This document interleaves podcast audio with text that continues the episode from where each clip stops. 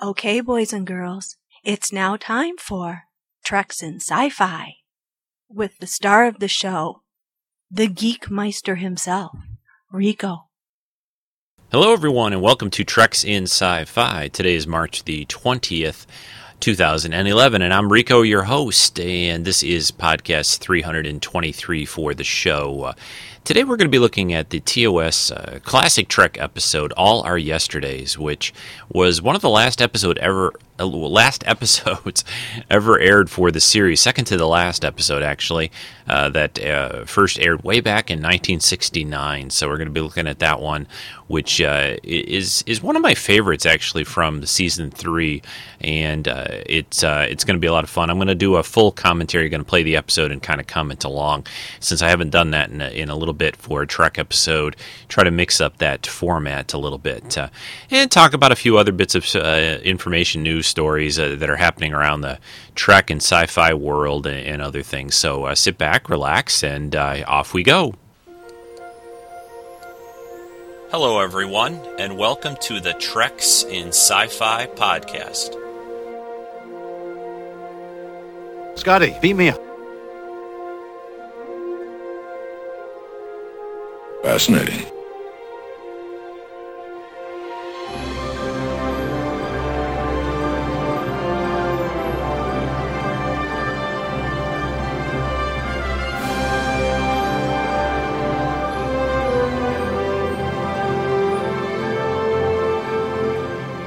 Stand by to receive our transmission.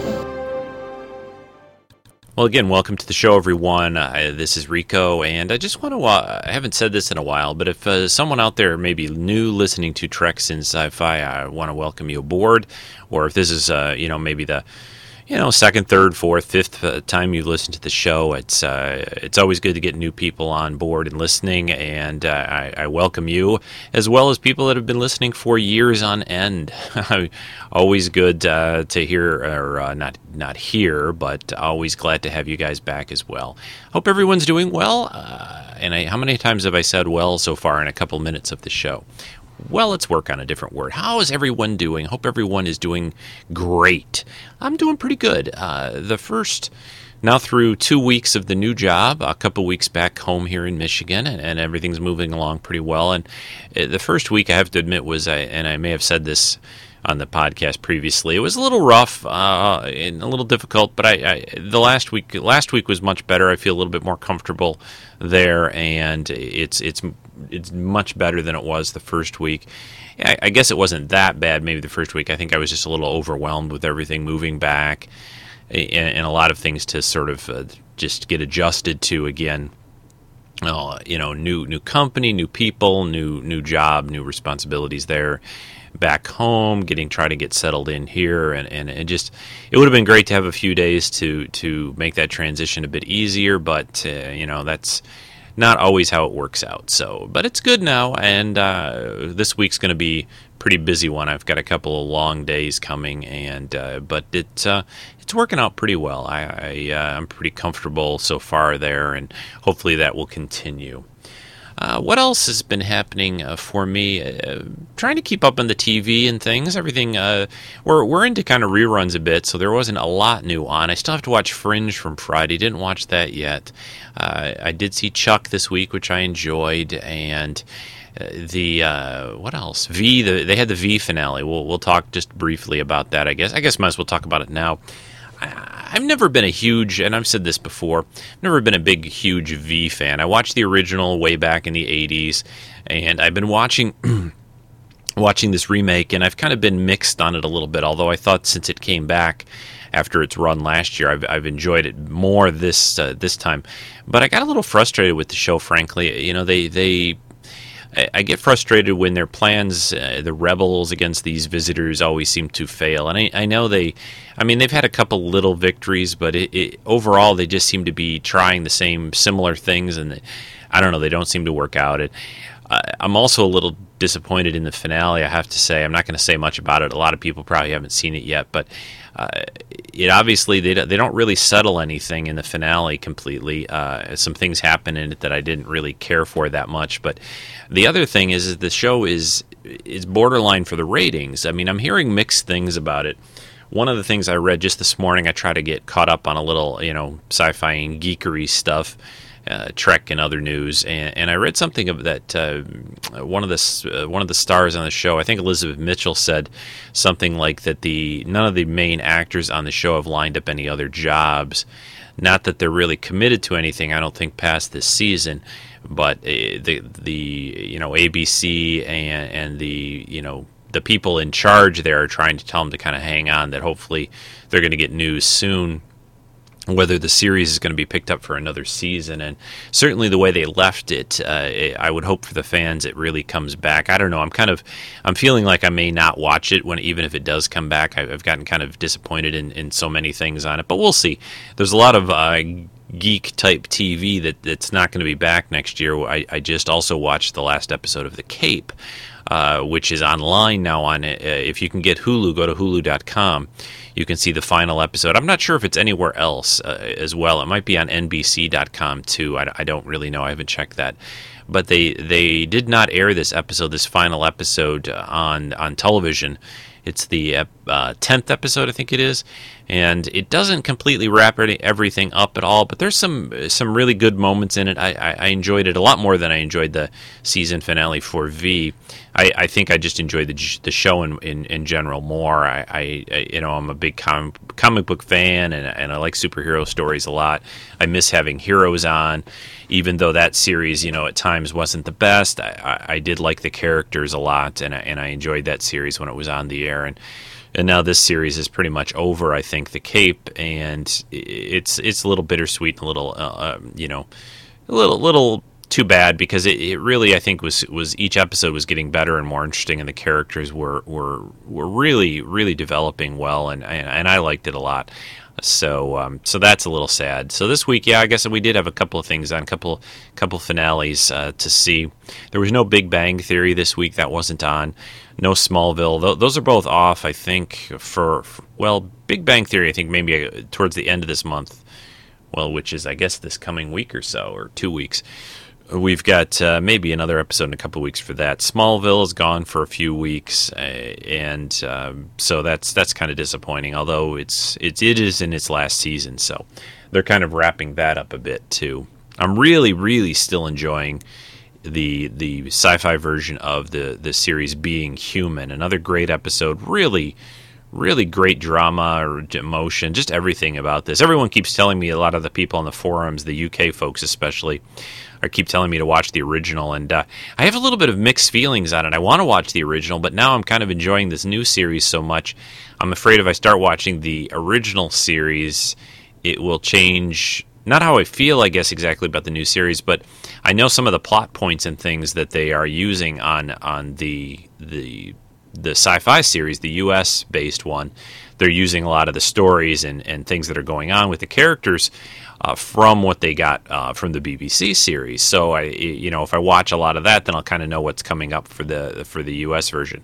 I kind of think that maybe what I'll do is I'll watch. Um, I'll get through this season of the US version, and then maybe during its sort of hiatus when it's gone, is maybe I'll watch season like the first season of the BBC version. That might be a good plan, and I can kind of keep them both running at about the same pace. I'm not sure. I know there are differences, but I don't know how far they're going. They're planning on taking that if they're going to really diverge at some point and and have things going on in the US version that aren't going on or haven't gone on in the UK uh, version or not it's hard to say, but I it, it's a great series. It, it's I always tell people, you know, it, when you tell people what this show is about, you know, oh, it's about a vampire, a werewolf, and a ghost that all live together. It, it comes off sounding really kind of corny and dumb and, and, and silly, and, and but it is so much better and more than that. I, I don't even really know how to describe it. I just love the actors that they've got on the the U.S. version a lot, and, and just they they're doing a great job. And I hope this show could really just uh, takes off and gets a good long run because I think it's it's it's fantastic. I just it's it's really great. So. I can't say enough good things about being human. It's probably the show uh, lately that I've almost been looking forward to the most for the week uh, over just about everything else. So, um, uh, let's take a short break here. I need a little Gatorade, and I will come back with a couple of quick Trek stories and and I've got a contest to announce. Oh yeah, we're going to do that. Uh, I've got a nice Blu-ray package that someone's offered uh, from that. I think it's the A and E uh, company affiliate again to uh, to give away some nice blue blue blue Blu-ray sets. Yes. I definitely need a drink. My, my mouth is getting dry. Blu-ray sets for all of you. Uh, and this contest it's just, just going to run a week, I think, till next weekend. So uh, I'll be announcing that right after this break.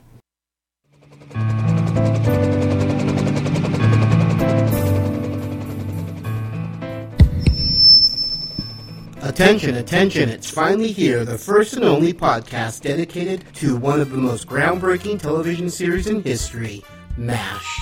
Join the hosts of MASH 4077 podcast, Kenny, Meds, and Al, as they discuss their thoughts episode by episode. They will also share with you some little known behind the scenes information, trivia, and so much more. Find them on iTunes by searching MASH 4077 podcast or online at www.mash4077.podbean.com. Okay, I am back. All right, time for the contest. This is for. Let me announce what um, what the winner will win for this contest. It's really an awesome set of Blu-rays. Uh, there are four different um, things you're going to get with this set. One is in ancient. It's uh, I think this is a regular series. Actually, somebody that I know, a friend of mine, I think has been watching it. It's called Ancient Aliens Season One Blu-ray set.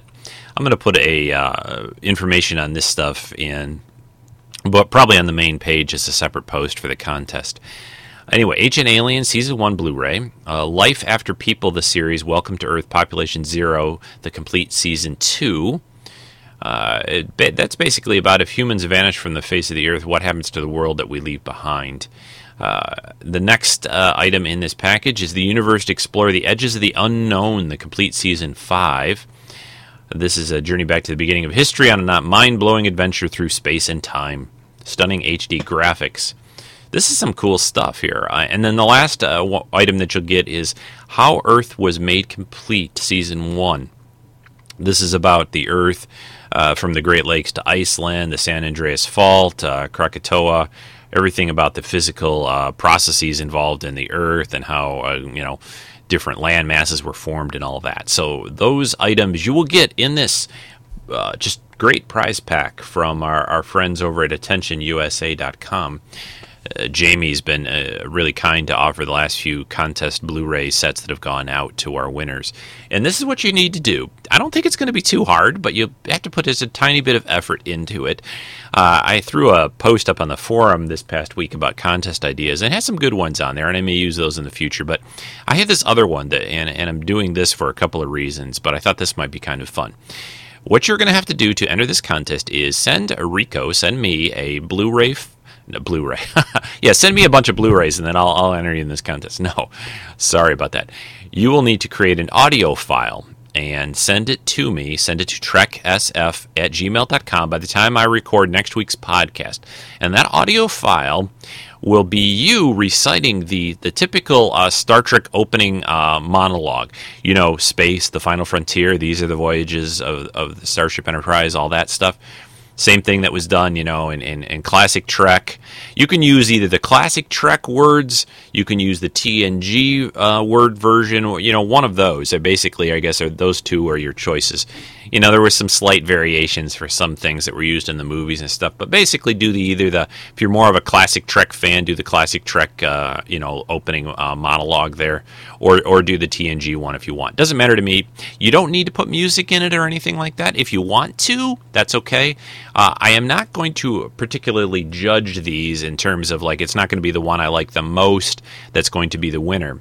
What I am going to do, these will become, uh, you know, technically the property of Treks and Sci-Fi to do with what I please. But I plan on using them basically as little intros for the podcast over the next few months and, and sprinkle them in here and there. So I hope to get a lot of these. Hope hopefully a lot of you will participate. And all I will be doing is if you send me one of these audio files by next week's podcast, you will be entered in the contest, and I will choose a random person from the entries that I get to win the Blu-ray set. So that's all it is. As long as you send me the audio file, and I, you know, you can't do a TOS one and a TNG one and enter twice. Just one entry per person and this is restricted to the U.S. and Canada. Unfortunately, the the company that sends these Blu-ray sets out can only ship to those areas. So that is the scoop, folks. I, I hope that'll be fun, and I'm looking forward to hearing your your take on the, you know the the classic uh, words at the beginning of Trek. So send those audio files off uh, as soon as you can. Hey, you know, hopefully not too long after you hear the podcast. You can send them anytime.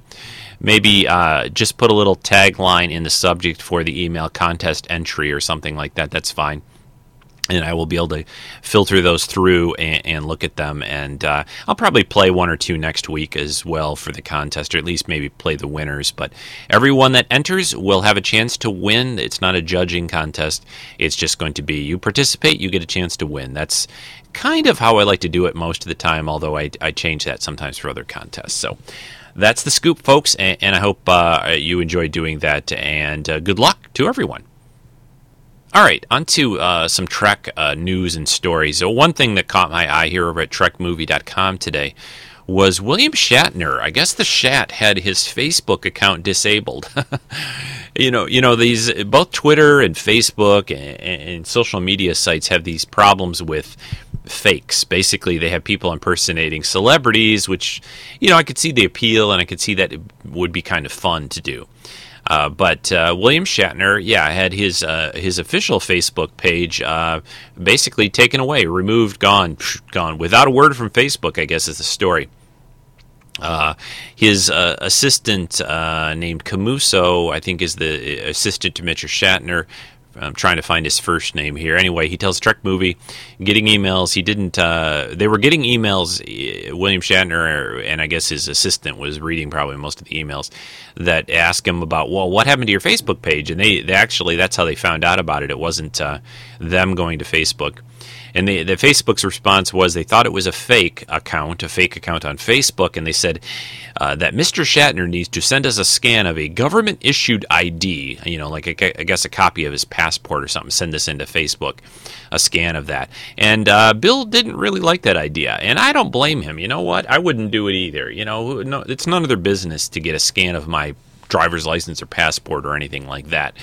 So basically, what William Shatner did, and this is kind of funny, is on Twitter, he also had a Twitter account, and he basically wrote that uh, Facebook disabled my account this weekend as an imposter account. Now they want me to prove that it's me. Don't they know who I am? so within like a half hour, I guess, of sending of, of, of Shatner sending out that tweet, Facebook reinstated his account, and uh, then they you know, they put a little note to Camuso and, and Shatner put a note on Facebook and said that uh, they they thanked Facebook for reinstating his account. It's I, I, the, some of the story is that Shatner already has his own kind of social media uh, site out there. He he has this site if anyone's interested to check it out, and it's worth taking a look at called myouterspace.com. Uh, you know, www.myouterspace.com, all, all one word there and that's a, a Shatner kind of media site that he promotes some of the stuff that he's working on and doing so that you can check out. So they figured that you know may, maybe since he had that going that the anything on Facebook was a fake, but it's um, you know it isn't, and uh, so they they did reinstate it. It's kind of interesting that he used social media. He used Twitter to reinstate another social media site. Uh, I, I, guess there's a law. One thing I'm hearing about, and I, maybe Kenny has heard about this since he's in California, uh, but there's a law now in California that it's uh, it's actually a crime. They say here, I'm reading, it says it went into effect in January, and it makes it a crime to impersonate someone on Facebook and Twitter. Uh, it doesn't say obviously they have to be a celebrity. I guess you could try to impersonate, you know, your your your mom, your your your brother, your sister, whatever. I mean, if you try to impersonate somebody on a Facebook, put your put yourself out there and say, uh, you know, I'm such and such, but you're not, or you can impersonate your boss and start getting them into trouble. Ooh, there's an idea. Oh, don't do that though. Don't do that. But in California, at least, this is a crime. Uh, not not a nation not not a nationwide thing yet, but it is a crime to impersonate someone in California for these social sites, which I, I, I guess you'd have to be located in those states. You know, this is on the internet, so I guess if you're living in California but you're on Facebook or Twitter and you impersonate someone, that it's a crime there, uh, even though the you know the internet is pretty much worldwide. So you know, there's a lot of uh, very popular uh, Star Trek celebs on these sites. There's LeVar Burton at LeVar Burton uh, dot uh, or sorry, at LeVar Burton on, on Twitter, George Takei, David Lindelof, who's one of the scriptwriters and uh, of guys working on the next Trek movie, Jonathan Frakes. There are still fake accounts. If you're at, at the at Jonathan underscore Frakes, I guess Jonathan Frakes Riker doesn't do social media that much. He doesn't do Twitter or Facebook or any of that. There's also an at Leonard Nimoy, uh, which Leonard Nimoy, if you want to follow the real one on Twitter, he is at the real Nimoy. Uh, so check that out. And, and if you do just a little bit of Google sleuthing and searching, you can find these things out. So I thought that was kind of an interesting story. Uh, and uh, one other thing, Trek related, that I wanted to mention, uh, they had. Um, on William Shatner's Raw Nerve show this past week, he interviewed and talked to uh, Walter Koenig, who played Chekov on the original series, and it was a good little interview. They they they chatted, and you could see that you know uh, Walter had mentioned that there was some animosity and some bad blood kind of back in the original series day, and some of the supporting cast of Trek has always felt that Shatner kind of took the spotlight away from them and didn't give them a fair shake. But in in, in Shatner's defense, I, you know, Walter was pretty gracious about it all. He says, you know, we never really made a fuss about it at the time. We never really created a stir about it. So you know, hey, if you if you've got a problem with something, you know, it, it really you can't really complain about it unless you try to say something or do something about it. So it was sort of a mutual thing, and by the end of it, they seemed to sort of kiss and make up, basically. although although William Shatner still says that George Takei doesn't seem to like him very much. And anyway, it's a good spot. Raw Nerve. Uh, he had Scott Bakula on a week or so ago. He's got uh, he had LeVar Burton on too. Uh, some good stuff. And I think you can find some of those interviews and some of that stuff online too. So check that out. And with that, I think I'm going to wrap this up. We're, we're 20 minutes or so in. I want to get through the original series commentary, which is uh, the original series is a little longer playtime than like TNG and other shows. It's more like about 50 minutes an episode. So we're going to get right into that. I'm going to take just a quick break here, and then we'll get into all our yesterdays. Have you ever wanted to share something with someone just because? Well, we do a lot. So we started a podcast about, well, whatever we want. My name is Joyce. And I'm her lovely husband, Al. Uh, well, you know what I mean. And we're the hosts of the Disneyland podcast, Tales from the Mouse House. And the Amazing Race podcast, Fast Forward. And I'm one of the co hosts of the MASH 4077 podcast. And you'd think with all of these podcasts, we'd run out of things to share. But then you'd be wrong. In our new show, Just Because, we're going to share all the things that, well, just don't fit into any of our other podcasts. Yep, like videos of our puppy Kate as she plays with the water bottle. Mm-hmm. Maybe some episodes chatting about one of our favorite TV shows. Like Lost? Uh huh. Or maybe an audio play Al has written. And we'll even have episodes contributed by others who have something to share but just don't want to start their own podcast. You never know what you'll find on this show why? Just because. Visit us at because.podbean.com and in iTunes.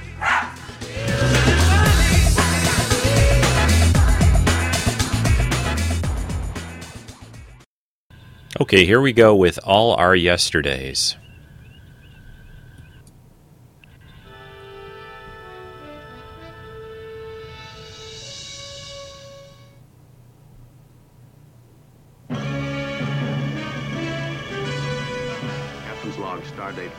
5943.7. We have calculated that Beta Niobe will go nova in approximately three and a half hours. Its only satellite, Sarpedon, is a Class M planet which at last report was inhabited by a civilized humanoid species. Now our instruments show that no intelligent life remains on the planet. Power source we detected is in this building. We've got our main trio beaming down here. Signs of sapient life forms. How can a whole planet full of people just disappear? If they knew that the sun was dying, it could be anything up to mass suicide. Reports deny that they had any space flight capability. This appears to be an archive or library of some kind. And we're certainly in the right place to find out what happened, where the inhabitants are, and if there are any left now. Well, that's fine. Where do we start? May I help you? I am One a thing. Librarian. Okay, hang on a May I second. be of assistance? Perhaps you can. Mr. Mr. Atoz, I confess that I'm a little surprised to see you. I had thought that everyone had long since gone. But the surprise is a pleasant one. After all, a library serves no purpose unless someone is using it. You say everyone is gone? Where'd they go? It depended on the individual, of course. If you wish to trace a specific person, I'm sorry, but that information is confidential. No, no particular person, just people in general. Where did they go? Ah, you find it difficult to choose, is that it? Yes, a wide range of alternatives is a mixed blessing, but perhaps I can help. Would you step this way, please?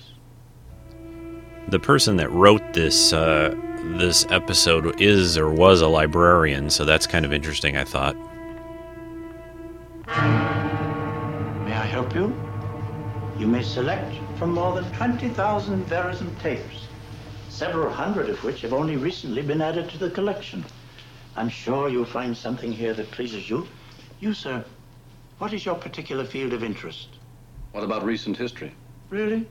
Oh, that's too bad. We have so little on recent history. There was no demand for it. It doesn't have to be extensive. Just the answers to a few questions. Of course. Reference services available at the desk.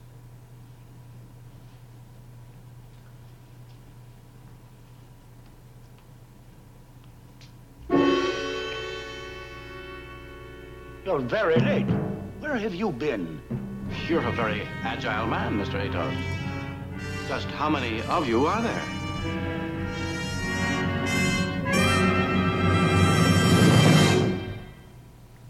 All right, we'll dial down the opening theme here.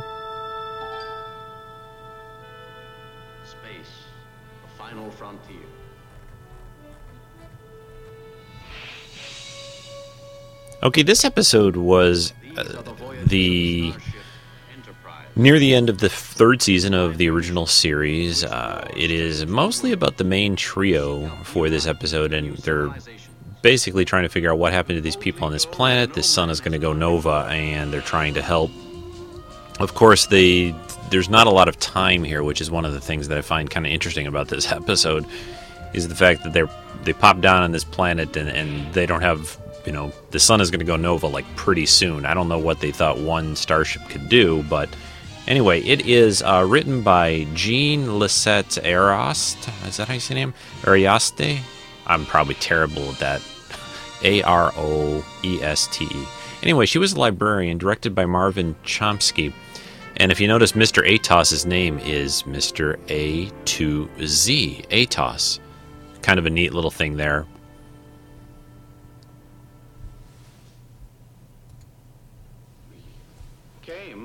As we knew what was happening. Now we're back out, of course, in the library here. I must have miscalculated.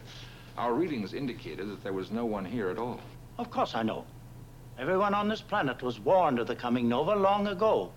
They followed instructions and are now safe, and you had better do the same. This is uh, a great character actor. Every His name, one. let's see, is it Ian? It's Ian They something. wanted Let me to go, check real quick. It is strictly up to the individual's choice. Ian Wolfe, that's it is. And you personally sent all these people on the planet to safety? Yes, yes, yes, they are all gone. Except you three. Of course, I had to delegate the simple tasks to my replicas. You are the real one, Mr. Atoz. Of course. I am the real Mr. Atoz. As a matter of fact, he's quite real, Joe. Let us take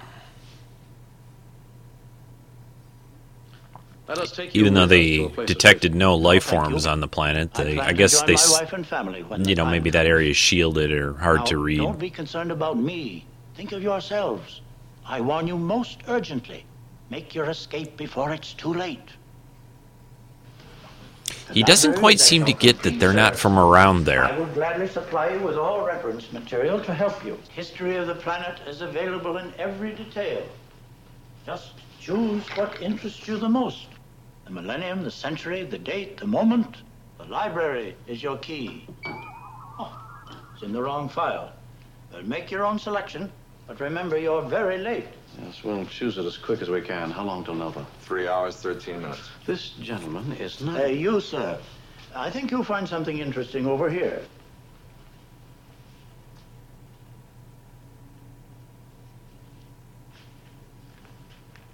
Now, if these won't do, I can bring you another file. There was a, a little bit of talk at one time at different conventions that these discs that they use in this show kind of resembled compact discs, you know, for audio, even though if you look back, there's some data and literature on when compact dis- discs were actually invented. Believe it or not, they were invented before this episode aired, but didn't eventually make their way to sort of popular market until like, you know, 20 years later. And Kirk's looking at the Old West here, the kind of a scene on one of the discs. And they, you know, they're quickly deciding that, you know, these are different periods in the history of this planet. Have you made your selection, sir? Exactly what is it that I'm expected to select? You'll notice I'm sure I was clear. The period in which you're interested. that the computer that Mr. Atoz uses here Fascinating machine. What is it? Ah, this is the Atavachron. Is um, looks very much like the equipment that they use for Gary Seven. I must ask you not to touch the controlling mechanism. Return and make your selection. The When you have chosen, I will prepare you through the Atavachron. Thank you, Mr. Atoz.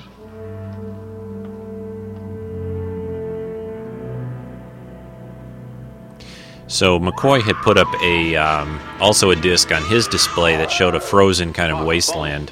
Wait, I haven't prepared you.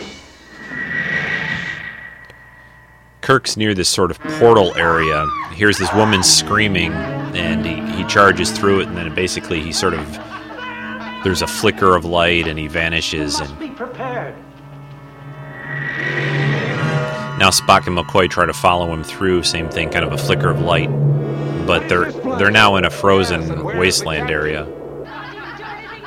So somehow something's gone wrong, even though Kirk went through before them, right just right before them. They're not in the same place and time. Come when you are bitten, slave. You need a lesson in how to use your betters. Who's your master? I'm a free man, sir. And you want better manners, free man. So Kirk, th- this is sort of a period, sort of uh, with swordplay and, and wenches and, and these guys in these flowery hats. So Kirk's fencing with this one guy, pretty much whipping him.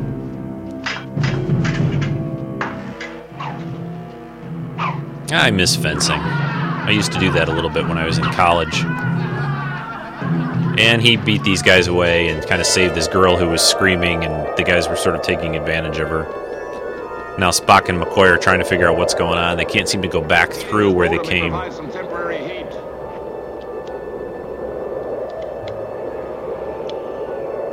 What's wrong? Something's preventing my phaser from operating. Can't seem to fire his phaser. It's not functioning right. Oh, thank you, man. I thought I'd be limbered sure when that girl caught me cutting his purse. Oh, What's the... Are you all right? Oh, I took you to be an angler. But you're none of us, are you? Well, you're a bully fine coup for all of that. What a handsome dish you served them, the cooks. Ooh. Okay, Kirk, You take it come easy back there with me to The library. You'll be safe there. Dr. McCoy can see to those bruises. I'm game, love. Leading or follow. Where's library? Right over the... And this is the first that Kirk's realized he doesn't exactly know where he is.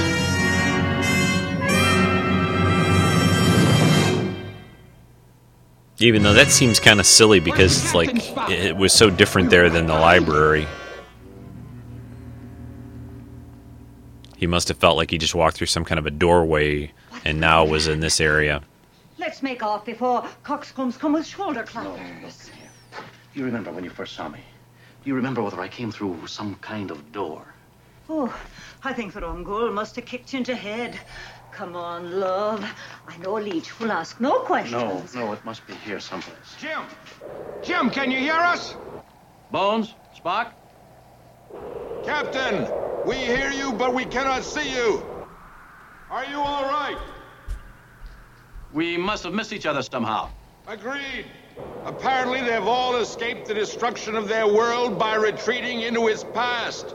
Mercy on us. That's a pretty quick conclusion that uh, Spock makes there, I think, you know. Friends of mine there. Spock, are you in the library? Indeed not. We're in a wilderness of Arctic characteristics. He means it's cold. Can you get back to the library? There is no library, Captain. At least not that we can see. We're at the base of an ice cliff. Explain. Just before you disappeared, Captain, I discovered a machine which Mr. Atoz called the Atavachron. It must have been tied into the tape viewer somehow. Opening time portals to the past. You crossed through into the period which you were viewing. I was looking over some material about the Ice Age. And I am here, evidently, because I stepped through at the same instant as Dr. McCoy. Yes. But they weren't prepared, which means, you know, that they're not My really. friends are coming back with reinforcements. Well, you'll find out soon. They describe it later, but they're not prepared to live in that time physically. Yield to us. On what charge? Thievery and purse cutting? That is a mistake. I'm no thief. What's happening? Lord help us, what's that? It's spirits. Away, away, spirit, and let honest men approach. Keep talking. Captain, Ah, they speak at his bidding. Stop his mouth and they'll quiet. you must be close to the portal. Keep talking now. Jim, what's the matter? So they capture Sounded like he um, was in trouble. We may be in trouble ourselves. Kirk and take him away. Shelter.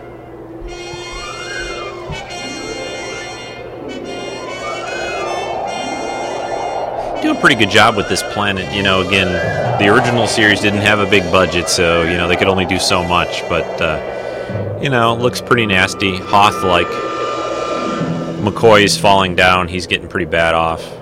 In this severe cold, we cannot survive much longer. Leave me here, Spock.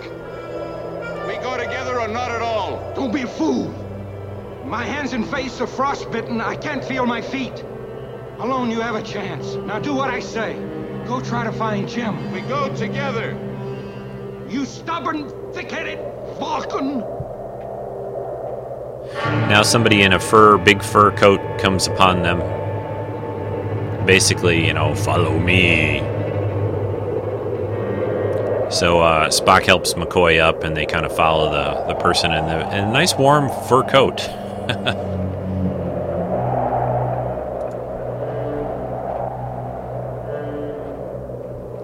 the title for this episode, by the way, is from uh, Shakespeare's Macbeth. You know, there's a lot of Shakespeare influence, especially in the original series and in TNG. And there was a, a line in Macbeth: "All and all our yesterdays have lighted fools the way to dusty death. Out, out, brief candle." And I'm not huge Shakespeare person. I read that somewhere, so.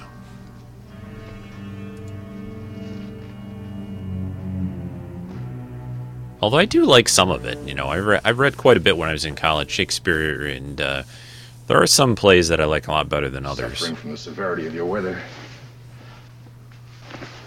Unfortunately, I always liked A Midsummer's Night's Dream. That's good. So they're bundling up McCoy. He looks pretty pretty frosty.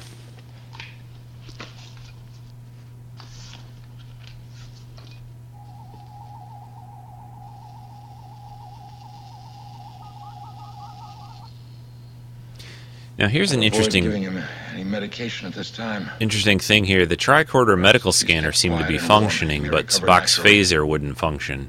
It is agreeably warm here. And now this um, person takes off the hood, and it's it's Mariette Hartley. I'm called Spock. Even your name is strange. Forgive me. I've never seen anyone who looks like you.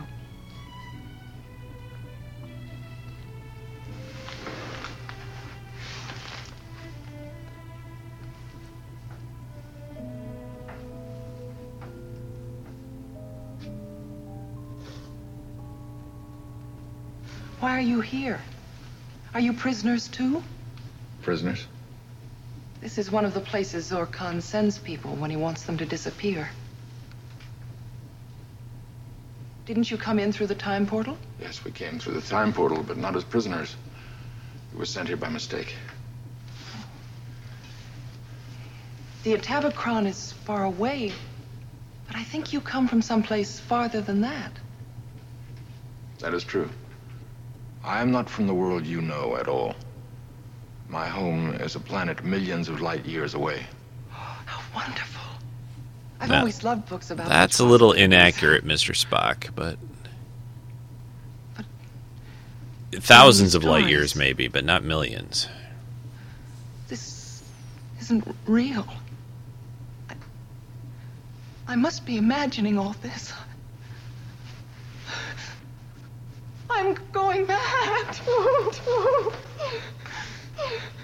Listen to me. I am firmly convinced that I do exist. I am substantial. You are not imagining this. Oh, I've, I've been here for so long, alone. When I saw you out there, I couldn't believe it. Yeah, can you imagine being stuck in a place like that for who knows how long by yourself? Uh, just, I don't know what she did, but uh, Zor Khan sure didn't like her. Is he dying?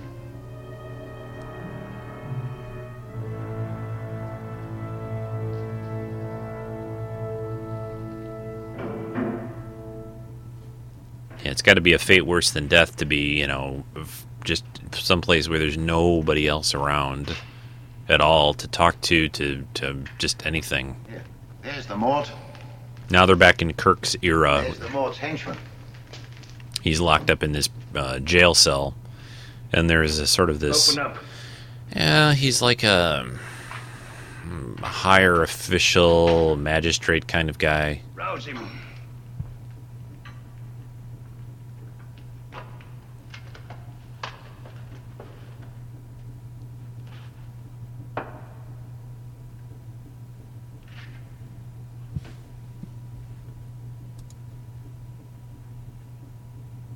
You're the thief who talks to spirits. Oh, I'm a stranger. Where are you from? An island. What is this island? It's called Earth. I know no island Earth. But no matter, continue. I never saw that woman before tonight. When she screamed, as far as I could tell, she was being attacked. And you deny being her accomplice? Yes, I deny it. I was reading in the library when I heard her scream. Oh, the library uh, makes this guy like do a double take. So Library. Kirk's Do you remember Kirk, where the library is? Kirk knows that this guy knows about that. Your part in this is innocent. I believe you to be an honest man.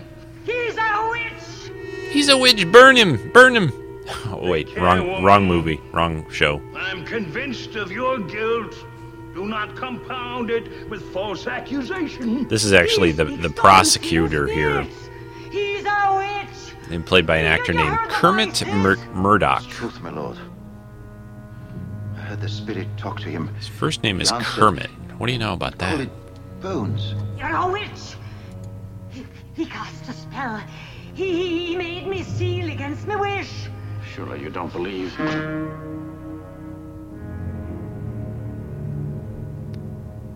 Yeah, so um, You heard these spirits? he's having a trouble convincing them, and then the spirits of Spock and McCoy's voice did What not he help heard, things. That's for Lord, sure. Were only my friends behind the wall in the library. In the library. I know nothing library. of this. Send for someone learned in witchcraft and let him examine him. I will have nothing to do with it. Lord, at least arrange for me to meet Mr. Atoz. I know no Yes. Atoz. Yes, I Atoz. know nothing of this, nothing of these matters. I will not Let me hear speak to you! I will not hear it. At least let me talk to you! I think they should teach the, the people uh, in Starfleet lock picking.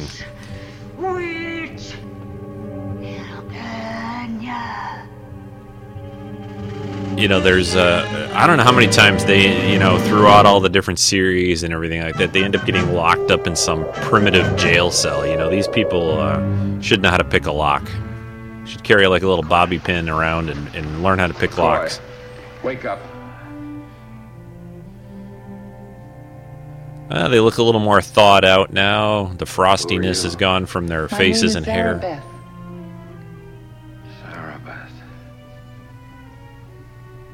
Spock, are we in the library? No, we are still in the Ice Age, but safe for the moment. And she's still got that fur coat on at this point in time, still. Ah, she's shy. Doctor, you're in no condition to get up. You lie down and rest. I shall attempt to find the captain. You find him, Spock. Don't you worry about me. You just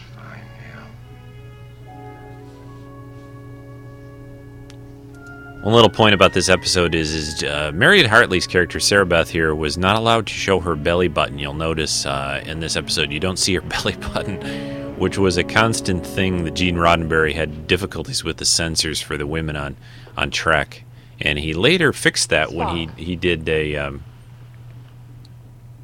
he did Genesis uh, Genesis two and those other movies commanding officer.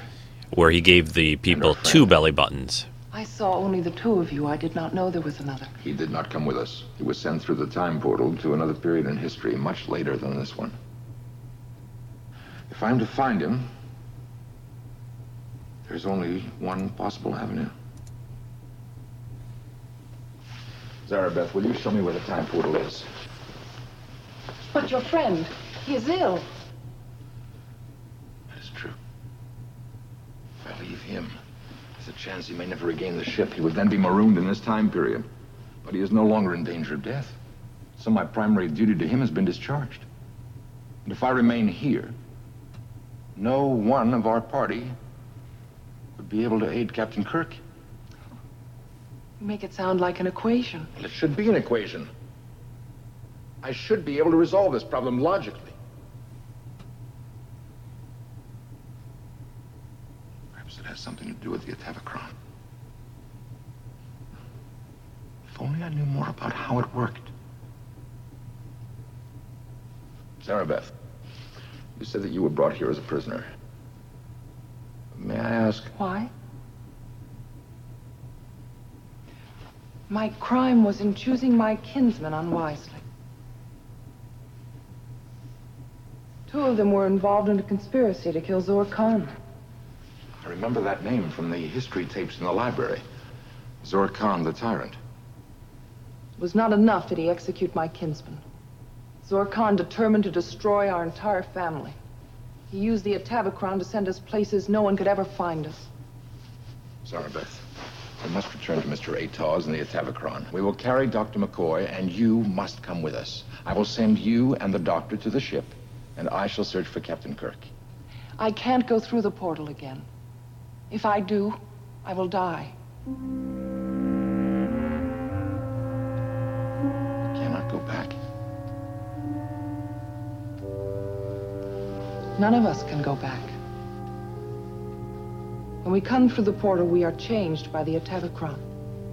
That is its function. Our basic cell structure is adjusted to the time we enter.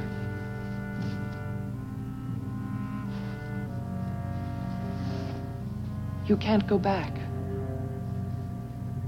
If you go through the portal again, you will die by the time you reach the other side. Spock. Where are we? You are safe here, McCoy. Yes, I remember you. Come, Doctor, back to bed.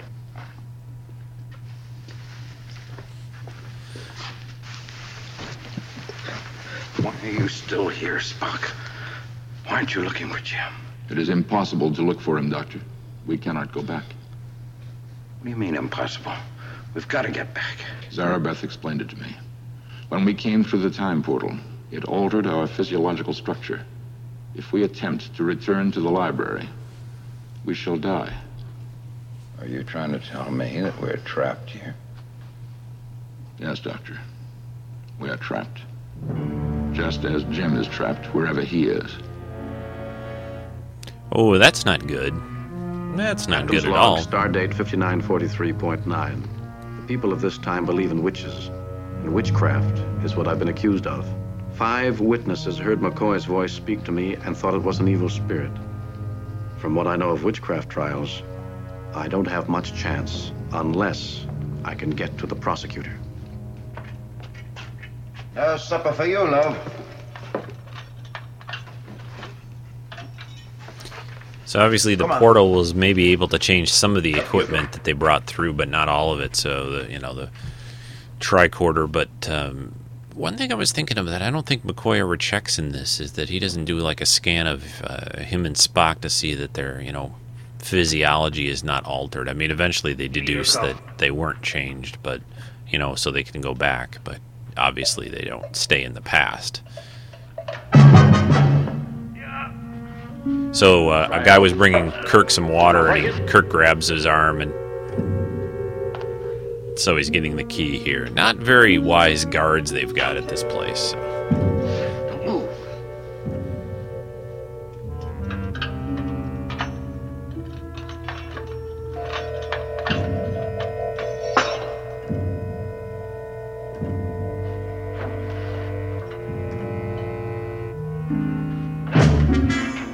And one quick patented Kirk Kirk karate chop, and this guy's out.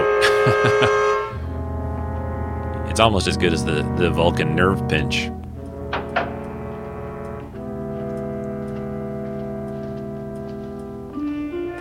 Jailer! Jailer! And Kirk pulls him back into his cell, and as the prosecutor shows up, he pretends that he's still locked You will up. come with me before the Inquisitional Tribunal. There, the matter of your witchcraft will be decided. There are no such things as witches. Sacrilege. If they hear you, they will burn you for such beliefs. You're the only one that can hear me, and that's the truth. There are no witches. Why do you deny it? Not let them hear you. There are witches. There are. I know she's a witch. yourself May be discovered to Well, be a how do you witch know she's a witch? Inquisitor. No. She turned me into a newt. What are you doing? Now Kirk's opening his cell door and grabbing the prosecutor, who's kind of a, a wimpy guy.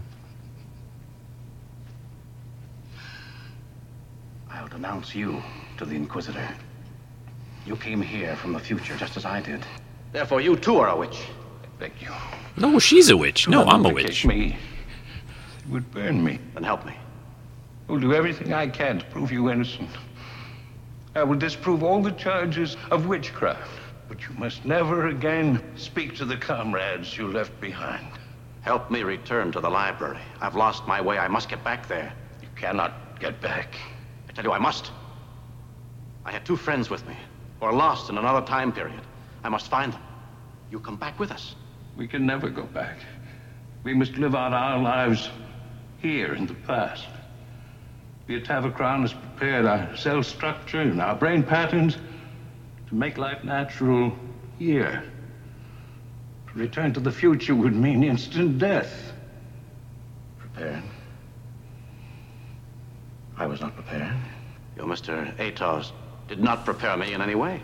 Then you must get back at once. If you were not transformed, you can only survive for a few hours here in the past. Oh. Ooh, okay. Well, let's go. Hurry! Hurry!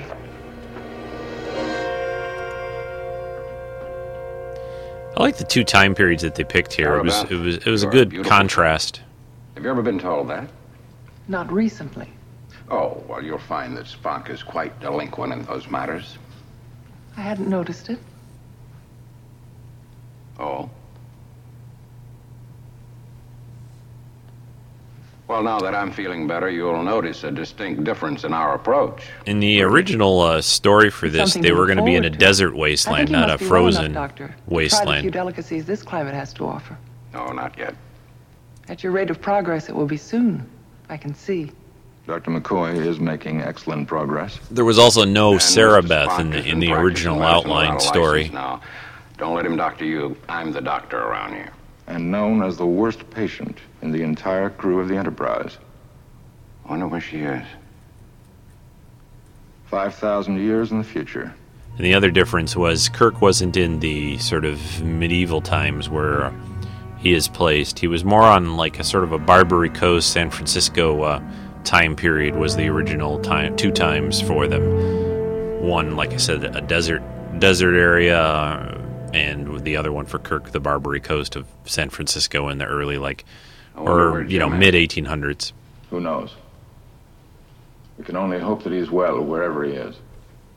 What do you mean we can only hope? Haven't you done anything about it? What was there to do? To locate the portal, it can't be too far. We've been through all that, Doctor. What's the point of rehashing that subject? We can't get back. Wasn't that clear to you? Yes, that was clear to me. And perhaps you were too ill to understand what can't get back means. I don't believe it, Spock. It's just not like you to give up trying. And I'll repeat it for you. Get this through your head. We can't get back. That means we are trapped here in this planet's past, just as we are. And we'll stay here for the rest of our lives. Now, do you understand? Yes, I understand. I never thought I'd hear it. But I understand. You want to stay here. As a matter of fact, you're highly motivated to stay in this forsaken waste. The prospect appeared quite attractive to you a moment ago. Now, you listen to me, you pointed-eared Vulcan. I don't like that. I don't think I ever did, and now I'm sure. What's happening to you, Spock? Nothing that shouldn't have happened long ago.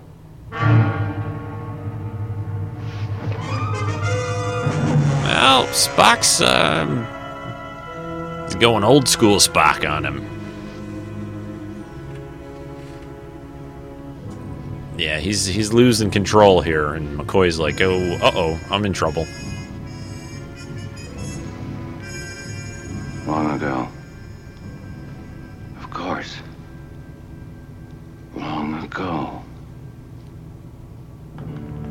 Yeah, they make a few leaps in this episode. You know, on not anything that they don't ever do in other Trek, but you know, the fact that they're in the past is is affecting Spock because Vulcans of the past, of course, were were very emotional. I can't remember the exact spot. So the prosecutors brought Kirk back to that same alley where he popped through. They're trying to find where the portal is to get back to the library and the opening. You know, one one little trouble I have with this is that like, wouldn't people just sort of bump into this little area? I don't know if only anyone could go through, but or or just people that have passed through to begin with.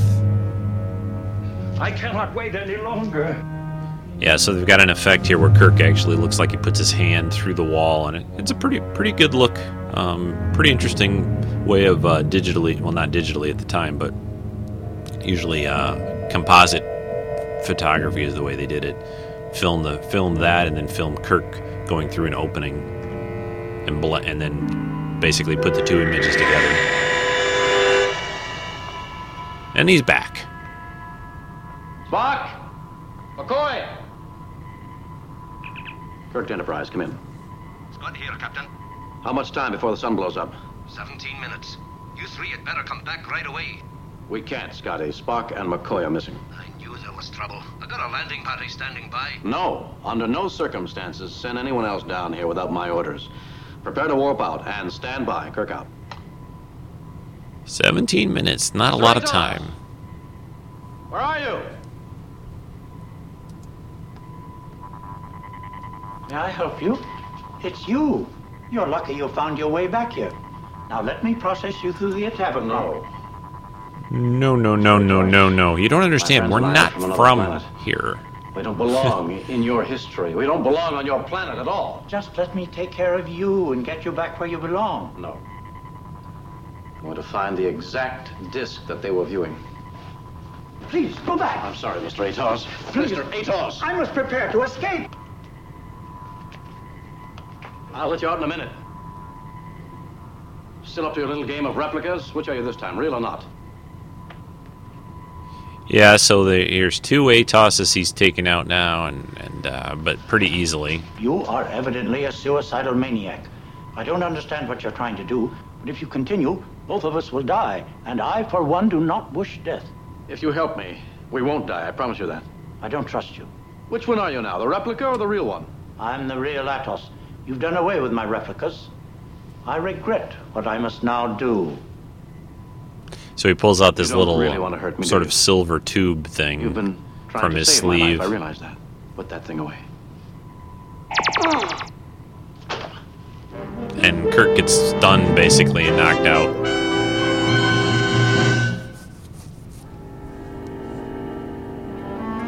And now we're back to 5,000 years in Sarah So I realize past. it is a misfortune for you. I'm here against my will too, just as you are. She just looks a little too made up with makeup for the for being where she is. No, no way to return you. that that's to your own not something you know that happens in all kinds of I TV and movies. This is my time Like now. where does the local CVS at in in, in 5,000 years in the past? Do you know what it's like to be alone? Really alone? Yes. I know what it is like. I believe you do.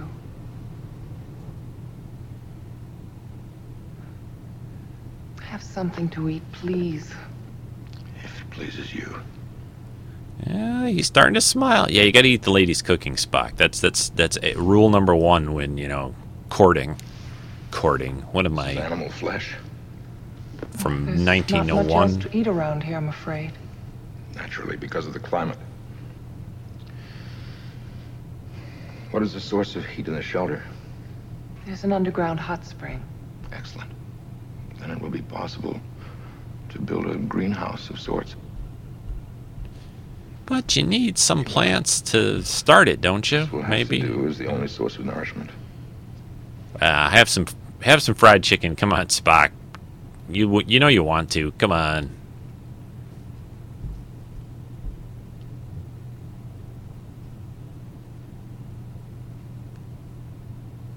I also think it's kind of interesting that, that this place is, you know, the frozen wasteland, There and aren't many luxuries around here. besides her big fur coat, she Lord has very little me what was clothing on. necessary to survive. But he evidently intended that you continue living. yes. He gave me weapons, a shelter, food, everything I needed to live.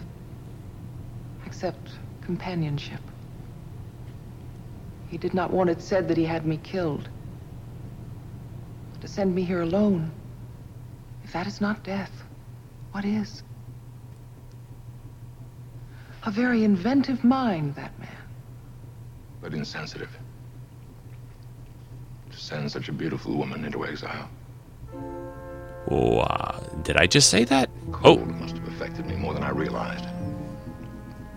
Please pay no attention. I'm not myself. I'm fine with it. I'm behaving disgracefully. I have eaten animal flesh and I've enjoyed it. What is wrong with me? I tell you, you're beautiful. But you are beautiful. Is it so wrong to tell you so? I've longed to hear you say it.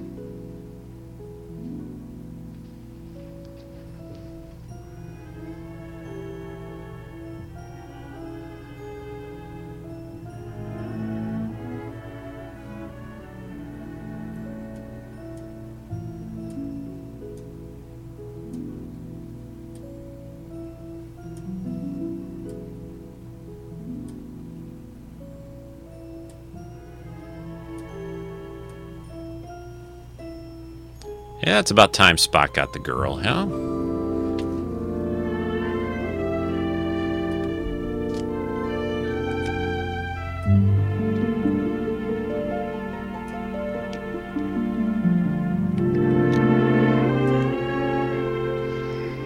You are beautiful. More beautiful than any dream of beauty I've ever known. Always think Leonard Nimoy changes his, his vocal voice quality just a little bit when he shows more emotion than when he's playing Spock. You know, Spock normal. Stay where you are, sir. It happens a few times through the series. Uh, Atoz just tried to push Kirk through the portal, but Kirk jumped off at the last minute. There's a neat effect here where, where they're both struggling in the portal and flickering and Atoz is trying to push Kirk through, but Kirk, of course, is a little bit tougher than an 80 year old guy here. Kirk here. What's happening? Why are you waiting? No time to explain. Are you ready to warp out? Aye, Captain. Stand by to beam us up. But when that star explodes, don't wait. Get out fast. Kirk out. Could Now we're gonna start have sent down just a few people to They were in help you frozen look. Waste. You know, I could hear the wind. I guess he's trying to avoid other people back, you know, getting trapped there. But Must be the Sarpine Ice Age, 5,000 years ago. Let me look. We'll Both, look, Mr. Atoz. to be able to build this whole time portal and everything like that, it just seems like these guys. He takes a long time figuring being out they're not with me, Spock. not from Sarpeidon. also something new for you. I've given you the facts, Doctor. The facts as you know them. Or did you just accept Zarabeth's word because it's what you wanted to believe? You were told the truth. If Zarabeth is the source, what difference does it make? Zarabeth is a woman, condemned to a terrible life of loneliness. She would do anything to anybody to change that. Wouldn't you, Zarabeth? I told you what I know. Did you? You said we can't get back. The truth is, you can't get back. She would not jeopardize other lives. She would do anything to prevent that life of loneliness. Yeah, uh, She would lie. McCoy's dead say- on here. She would even murder me, the captain, the entire crew of the Enterprise, to keep you here with her. Go ahead, Zarabeth. Tell Spock the truth. Go ahead. Tell Spock you killed. What are you doing to her? So McCoy grabs Zarabeth, and then Spock grabs McCoy here. and he's about ready to twist his head to off. Kill me, Spock. Is that what you really want? Think. What are you feeling? Rage, jealousy. Have you ever had those feelings before? This is impossible. Impossible. I'm a Vulcan. The Vulcan you knew won't exist for another 5,000 years. Think, man. What's happening on your planet right now is this very moment. My ancestors are barbarians. Warlike barbarians. Who nearly killed themselves off with their own passions. Spock, you're reverting to your ancestors. 5,000 years before you were born. I've lost myself. I do not know who I am. That's okay, Spock. You went on a little bit of a, of a bender, kind of. You know, it's you know, it's okay. Every seven years, whenever you're in the past, you know, it happens. Can we go back? I don't know. I only know that I can't go back. I know I'm gonna try, Spock. Because my life is back there. And I want that life.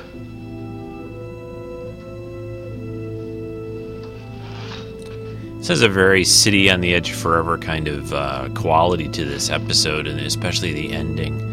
You know, deciding between your your you, you know one thing and another, between someone that you love and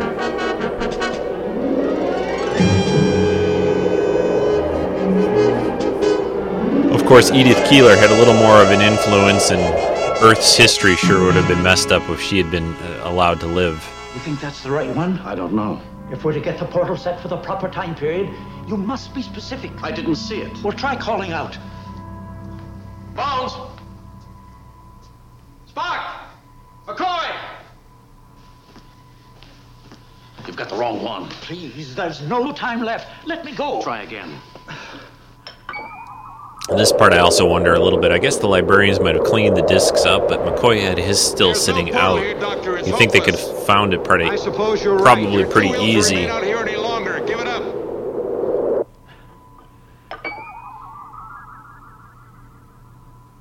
Oh, that looks like the one.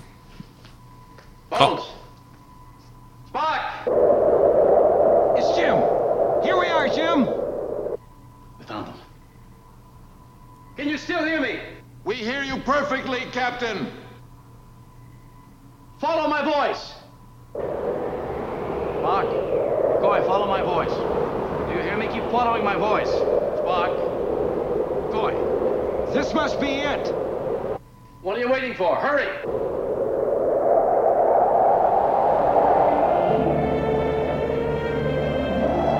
Come on, Spock.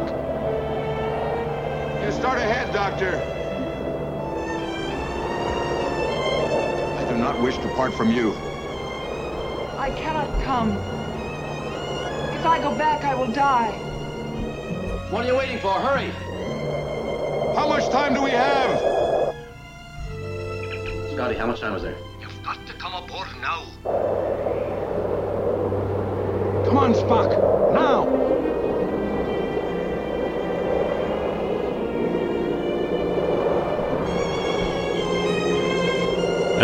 Spock tries to push McCoy through here, and the question is to me: Was he going to stay? Was he going to push McCoy through and just stay? I don't know. I've always wondered that. It's because they originally went through the portal together.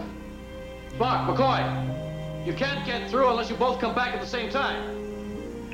Scotty. Orders are no, I'm beaming you up first. No, wait.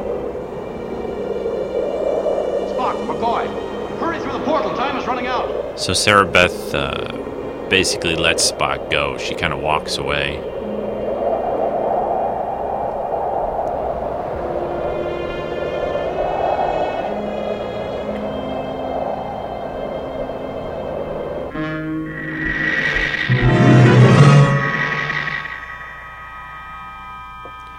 And so they're both through. Atoz pushes another disc onto the. Uh, pushes McCoy Spock out of the way and jumps through to get himself out of the the present.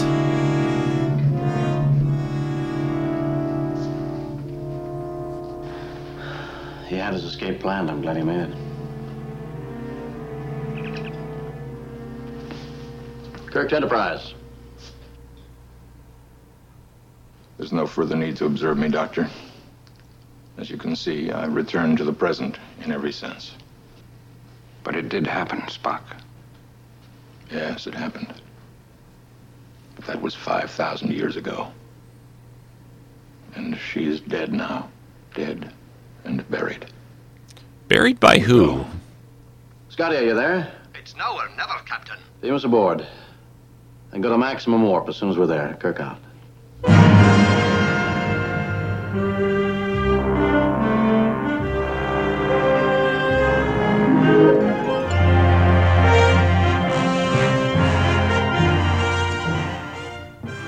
We'll dial down the uh, little end credit music here a bit. A couple other little things, and I've got some uh, comments uh, from uh, listeners to play here. A couple of them, three of them, I think. Uh, this I really enjoyed this episode for a lot of reasons. I mean, we get to see Spock go all emotional, which is always a fun thing to see, and and, and they, you know, the idea that he has to leave this woman there all by herself is difficult. I, I, I'm not so sure uh, when I've watched this over the years. I've always wondered about that ending. You know, if they if they had changed it where Spock, you know, McCoy could have gone through on his own, like he had pushed McCoy through, and they didn't have that little trick in there of, well, you guys, you can't get back unless you both go back together.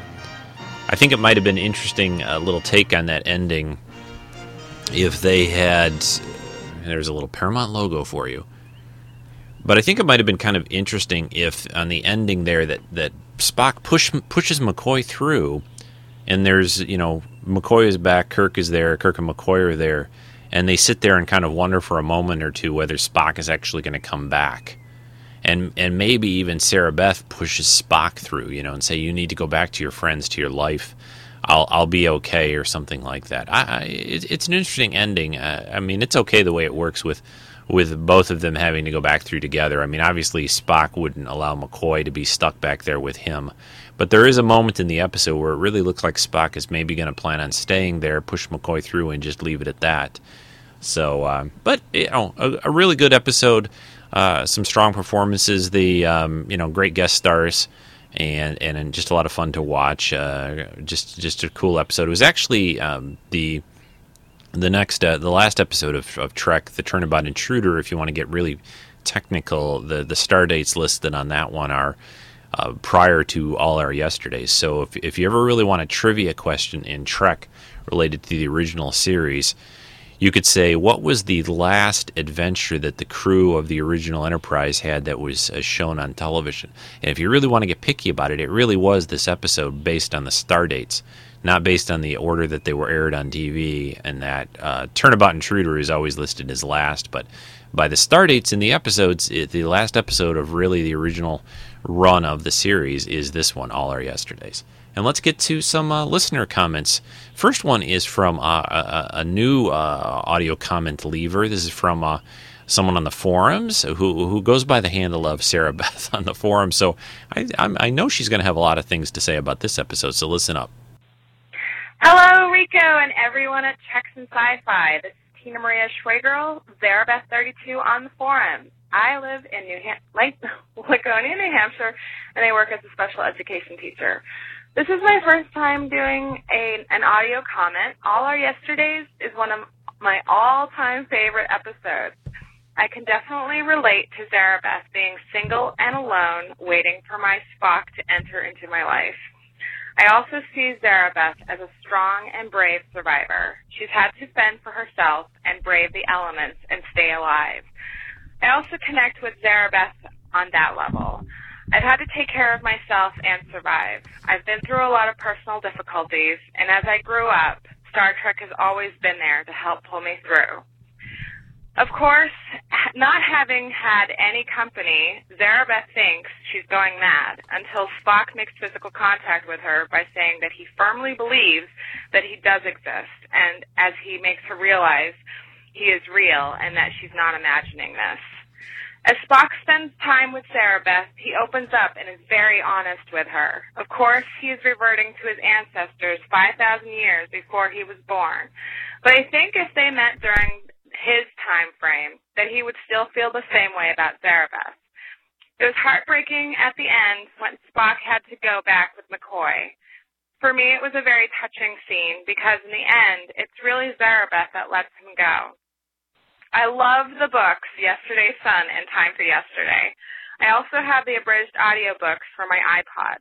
I'm glad that Leonard Nimoy came back as Spock and James Doohan was the narrator and did the voices. The books extended the story and brought some closure. From the first book, there is this line. For, for a moment, Zarabeth was outlined by a white fire. Then the cavern was empty, save for the living. Spock dropped his arm and stood quietly as they filed past him to the mouth of the tunnel. Kirk thought he'd never seen him look so Vulcan. Then he saw the eyes. So that just proves that he always will have those feelings for Zarabeth. I just want to say thank you to Rico for doing this episode. I've enjoyed listening for the past few years, and I'm glad that I'm actually able to participate. Hope everyone is doing well. Congratulations, Rico, on your new job and being able to go back home. And thank you, Kenny, for helping me to send this audio comment.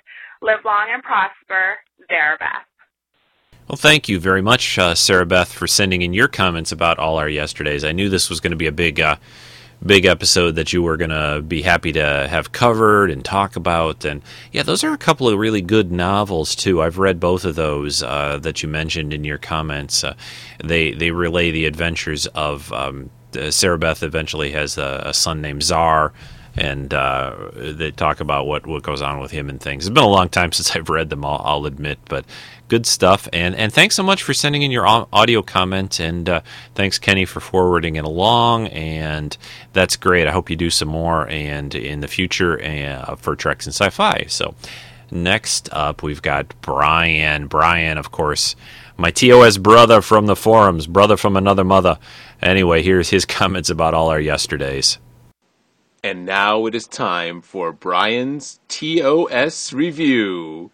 That you know, if I was all fancy like everybody else on the forum who have their own podcasts and who send comments in, I'd have like background music and my voice would be reverbing. It would all be so dramatic.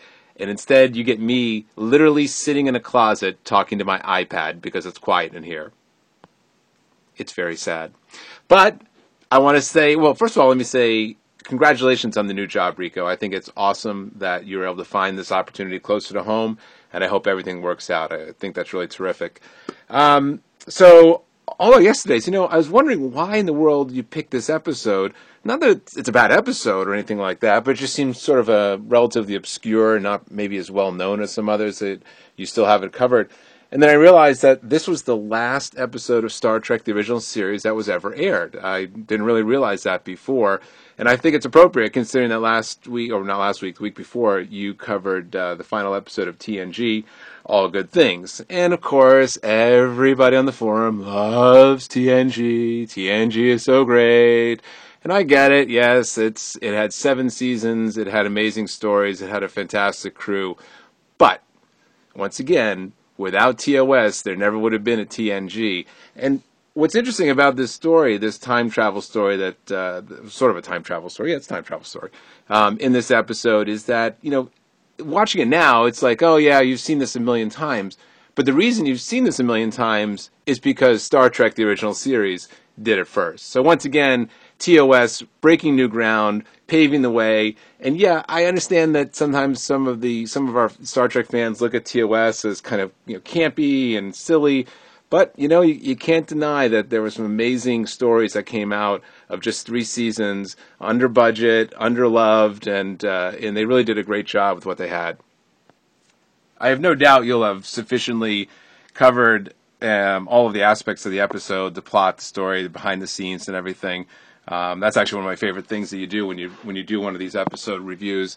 Um, what I thought was kind of interesting though about this one is that they go to this planet that's having that's going to have this supernova, and to to see if there the civilization was still there, and, and everyone's gone. And one of the comments early on that was made is, in the show is that the they the culture on the planet hadn't developed space travel, and I thought that was so strange. How in the world could they not have had space travel? even rudimentary space travel, but they could travel back in time. And then I realized that they probably were aware of the nova for maybe thousands of years of their civilization, and perhaps in an effort to to avoid their civilization being destroyed, they chose to travel back in time as opposed to evacuating the planet. Evacuating the planet seems like it might have been a, an easier idea, but that seemed to work for them, and they come up with this this um, this machine that uh, that travels that allows people to travel back in time. What is it? The uh, uh, uh, Tavachron or Tavachron or something. So um, I thought it was interesting that when I was watching it, I was like, it, it just hit me. I was like, why would they not be in space? And then I thought, well, I guess they probably spent all the resources and figuring out how to travel back in time instead.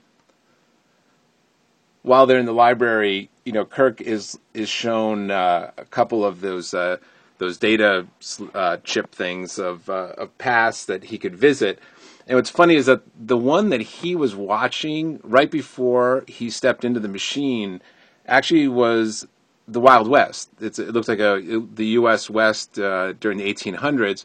And yet, when he goes back in time, when he hears the woman scream, he ends up somehow in like 1600s Europe, uh, it, which I thought was very odd. I wonder if there was originally an intention to have him go to the West and then that was abandoned for production reasons. Um, maybe it's going to be too expensive um, or something, and then instead he ends up, you know, sword fighting over this drunk chick in an alley in like London or something. And then meanwhile, obviously uh, Spock and McCoy uh, inadvertently travel back into the Ice Age, and uh, where they meet Mariette Hartley. Hoofa, man, was she hot? I mean, like smoking hot you know, interesting little thing I learned about Mariette Hartley when I was after I watched the episode and I was looking up some information online.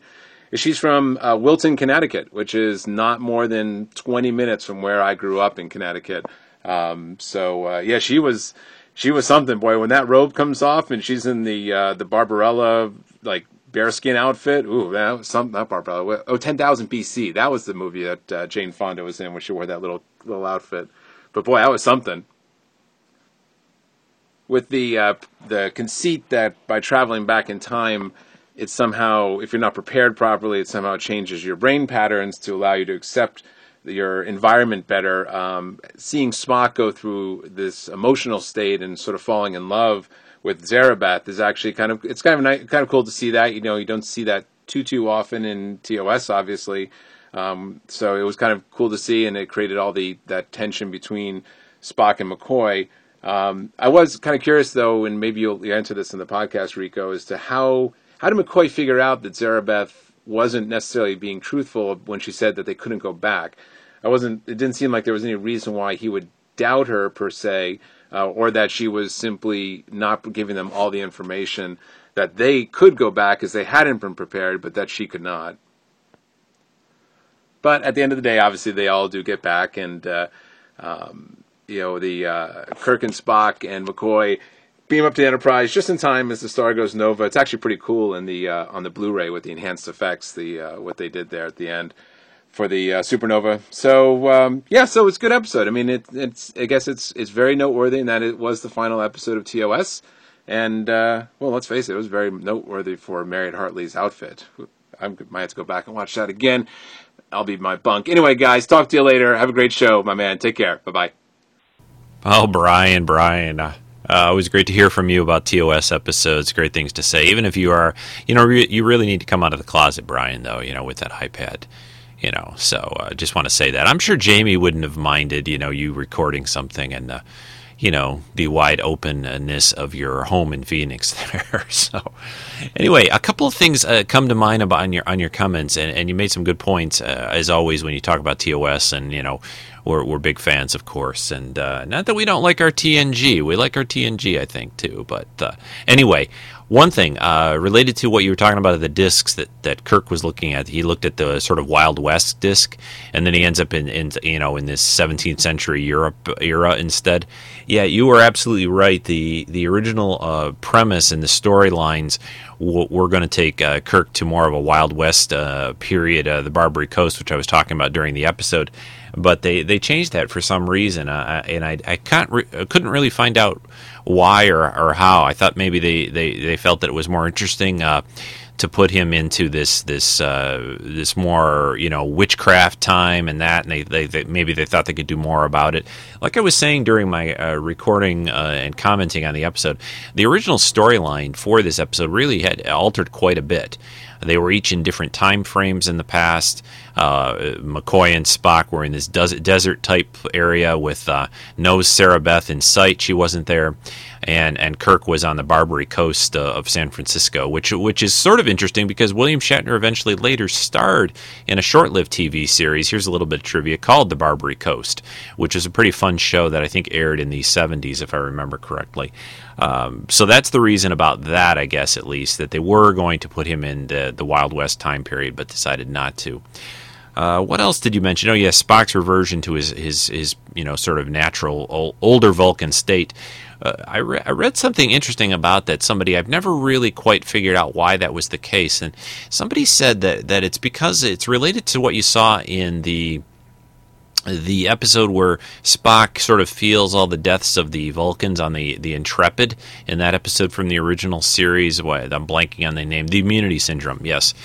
Where, where there's this idea that because of uh, Vulcans being somewhat telepathic, that they're sort of always in this semi connection to their to the rest of the Vulcan people wherever they happen to be and it, it, you know it's not like they know what they're having for dinner or anything like that but that spock when he would be thrown into a, the, a, time in the past like that he would sort of be slightly in telepathic connection with vulcan people on vulcan at that time which would make him sort of go you know basically go native. And like you say you know Mariette hartley i mean come on. As you would say brian she was quite the tomato so uh, anyway, I just thought I would mention a couple comments about those things that you had to say, and I do have to clear up though one thing. Uh, it isn't, and I was trying to explain this. Let's see if we can get this down right about the being the last episode of the original series. W- what it actually is, the last aired episode for uh, TOS is the Turnabout Intruder. But like I was saying when I was doing the commenting, the the star dates in this episode correspond to, to making it place after the Turnabout Intruder. But if you look at the air, original air dates, Turnabout Intruder aired in like June of '69. Uh, the last episode aired of TOS, and All Our Yesterdays aired in like March or something like that. I don't know why there was such a big gap between uh, you know the second to the last episode and the last episode, but who knows? Uh, different times. So, uh, okay, I think that's all I needed to say about that. Thanks again for your comments, Brian, Zarabeth, so far. And we've got one more, and this one will involve a song as well. So, of course, who could that be but Rick Moyer? Hey, everybody, it's Rick Moyer, Moyer777 from the forums, and the co host Take Him With You podcast. Hi, Rico. Hi, everybody. How's it going? Hey, thanks for uh, reviewing a TOS episode. Always fun to hear about the original crew.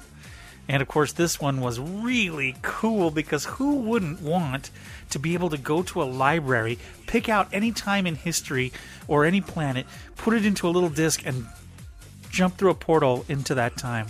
So cool. They did that on the next generation with the um, uh, Iconians as well, which was really kind of cool. So, anyway, I loved this episode. It was really, really cool, and I liked seeing the Enterprise crew in some really different situations. It was fun to see Spock have emotions and all that jazz. So, anyway, great, great episode. I did a parody song for you, and I thought you'd really enjoy it. The Beatles are always one of my favorite groups to listen to, and uh, they do the song Love Me Do. Well, in honor of Mr. Atoz and his portals, um, I wrote uh, Jump jump on through. So uh, enjoy this, and Rico, thanks for everything you do. Uh, let's rock out to uh, jump on through. Captain's log, stardate 5943.7. We have calculated that Beta Niobe will go nova in approximately three and a half hours. Its only satellite, Sarpeidon, is a Class M planet which at last report was inhabited by a civilized humanoid species. Now, our instruments show that no intelligent life remains on the planet. The Power source we detected is in this building, Captain. Any sign of survivors? No signs of sapient life forms. How can a whole planet full of people just disappear? If they knew that the sun was dying, it could be anything up to mass suicide. What's deny that they had any space flight capability? Jump, jump on through. You know you need to. Crew. So please jump on through. Oh, jump on through. Jump, jump on through.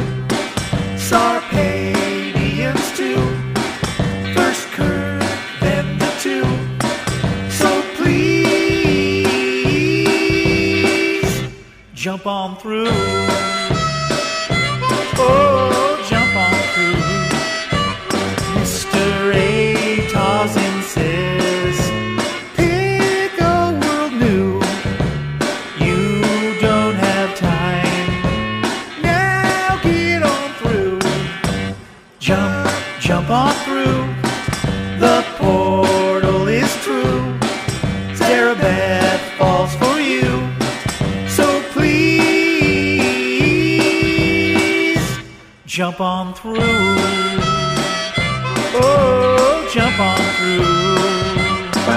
Fascinating. What is it? Ah, this is the Atavachron. Is the nomenclature. And how does it work? May I? Oh, no, sir, no. I must ask you not to touch the controlling mechanism. Return and make your selection. When you have chosen, I will prepare you through the Atavachron. Jump, jump on through. McCoy, he saves you. And Kirk gets back too.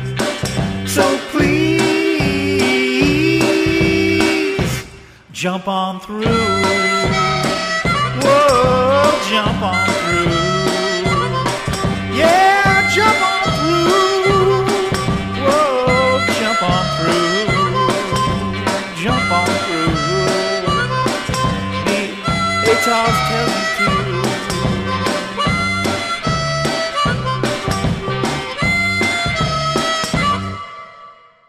Oh, Rick, another great song. I'm a big, big, big Beatles fan, and, and it's just uh, just great, uh, great stuff again. Uh, just everyone should check out Rick's site, StarTrekParodies.com. He he puts all his songs up there, all the ones he does for the show, and, and, and related to Trek and other other subjects too. So check out that, and you can download them there too as well. So uh, that's it. I got to wrap this up. We're getting a pretty long episode. I was planning on trying to do a little collectible review, but maybe I'll try to slip that in on next week's uh, podcast. I'm trying, uh, going to be trying to get back to doing uh, reviews of collectibles from time to time since I'm back home here in Michigan. Woohoo! anyway, what I want to do though before I go, uh, not much more to say, but the I did want to update everyone on the schedule. I put this up on the forum yesterday where it usually is first. So if you aren't a forum member, member, here's another reason to join the forum.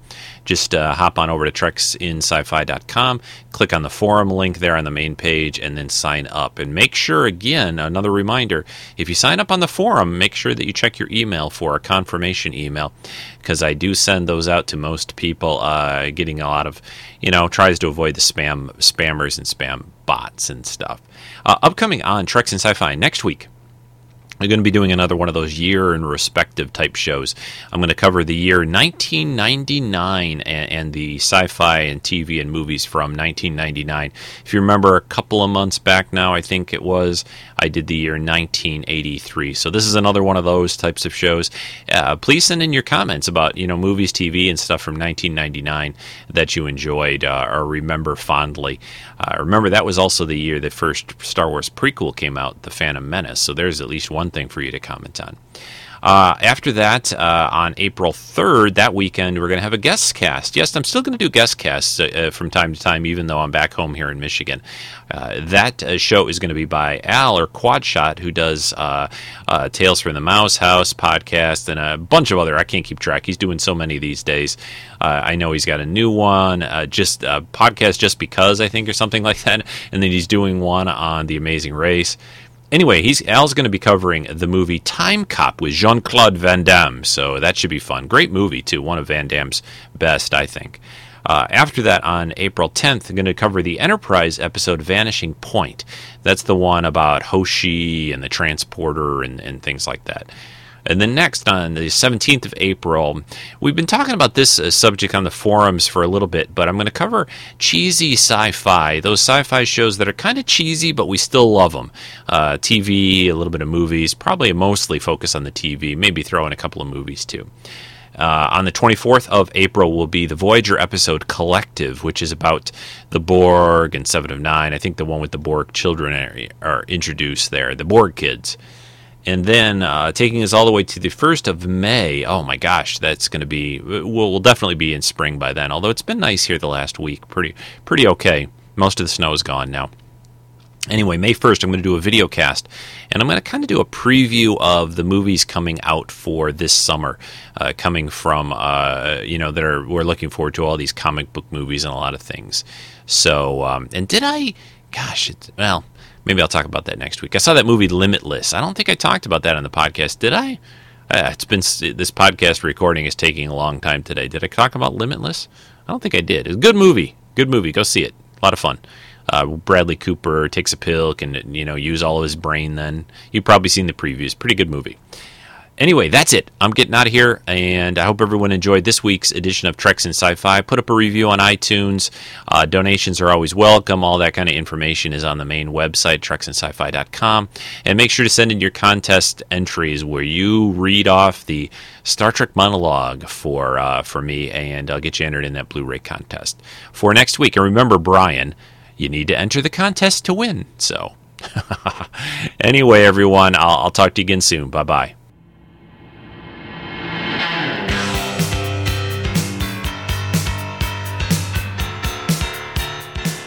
This has been a Rick Dosty podcast production.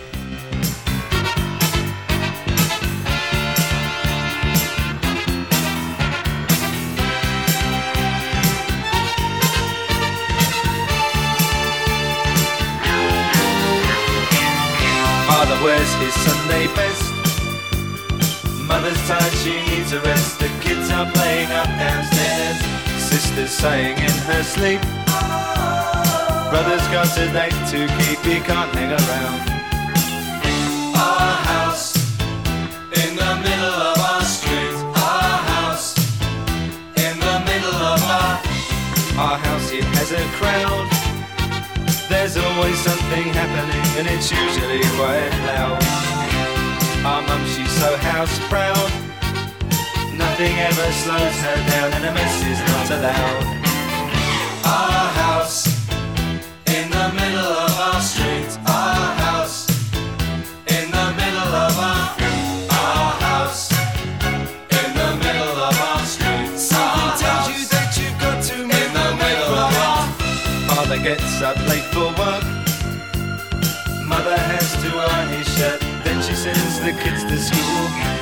Them off with a small kiss. She's the one they're going to miss in lots of ways.